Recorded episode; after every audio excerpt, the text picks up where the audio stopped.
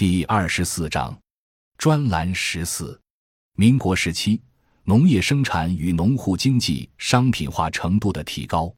二十世纪上半叶，在工业化的带动下，中国农村种植结构不断调整，经济作物面积扩大，粮食作物面积逐渐缩小，农产品商品率在不断提高。同期，农户收支货币化程度增加，而生活自给率呈下降趋势。一、农业种植结构的调整，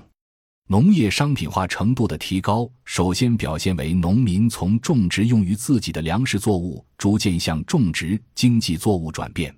表四杠二反映了1904至1929年二十六年间的种植结构变化，种植经济作物的比例上升明显，而粮食作物除玉米产量大而不断上升外，基本处于下降趋势。二、农产品商品率提高。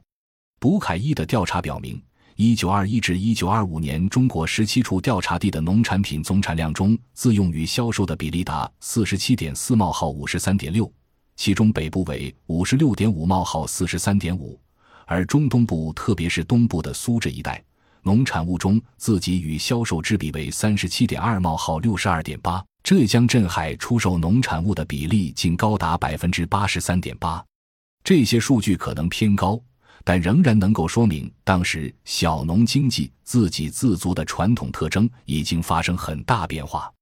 另有资料显示，二三零年代全部农产品的商品率有所提高，唯独粮食例外。一九三一至一九三七年，全国的商品粮在粮食总产量中仅占百分之十八。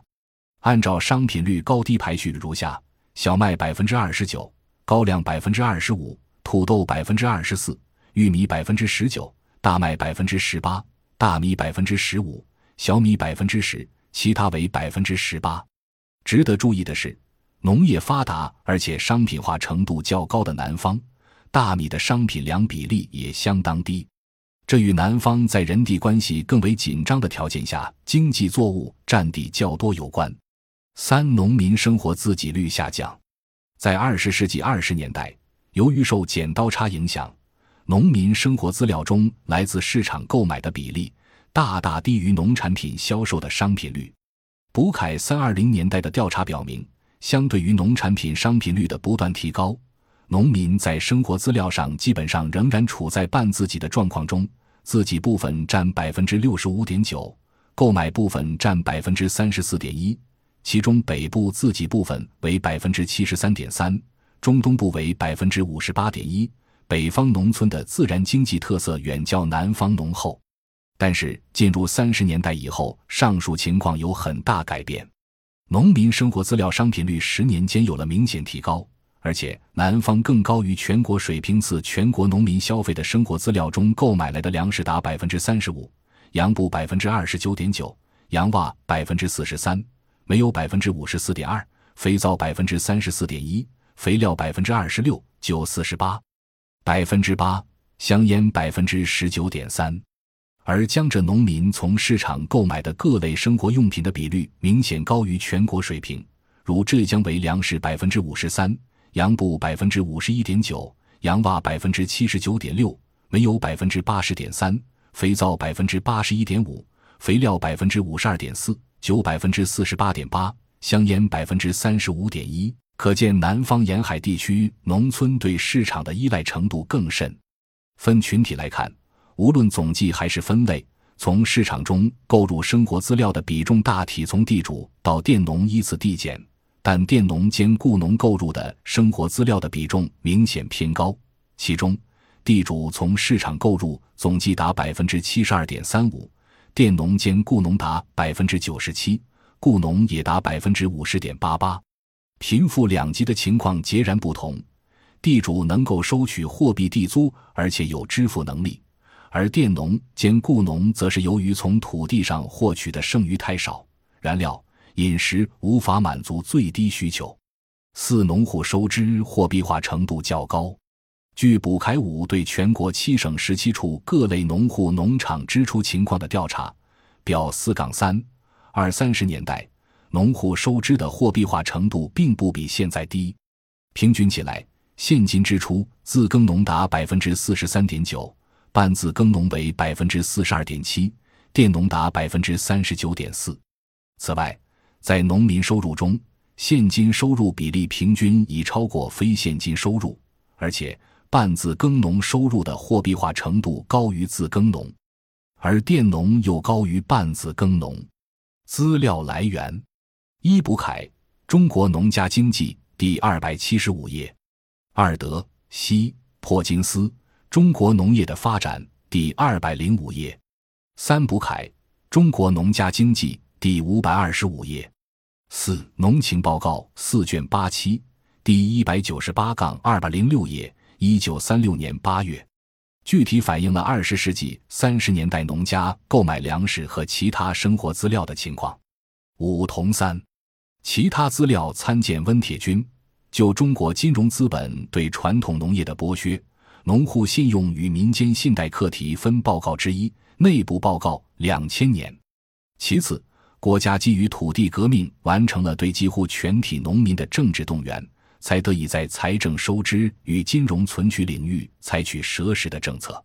一级占人口百分之八十八的农民在参加土地革命之中，构建起了史无前例的严密的农村组织体系，才是宏观上稳定城市通胀的主要工具。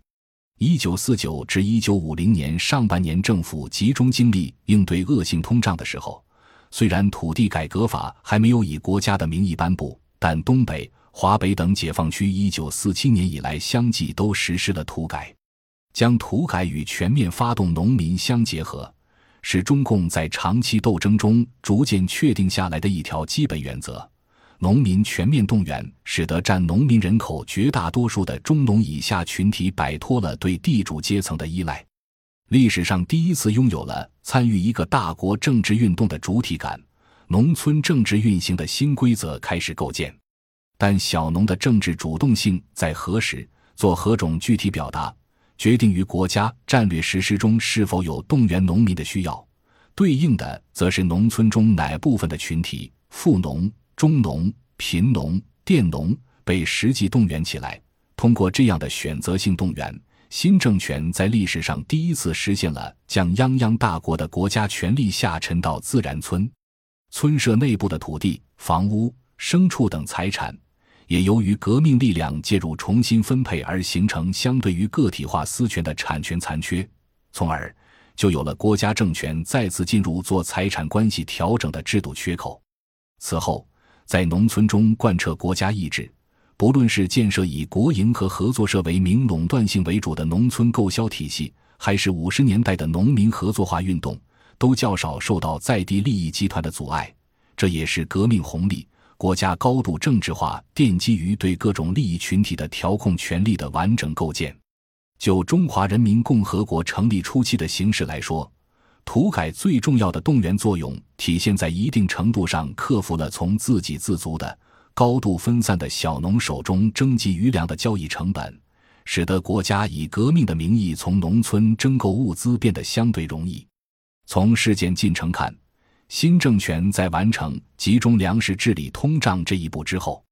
又创造性的挖掘制度红利，把这些集中起来的粮食和物资，通过以工代赈、水利建设投入等方式，在农民中进行再分配，可谓神来之笔。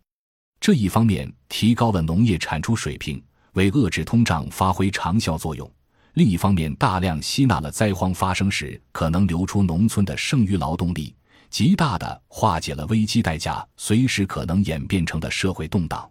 据此，关于乡村是否能够继续承载城市危机代价，我们的观点是主要取决于农村财产关系公平性和农民的组织化程度。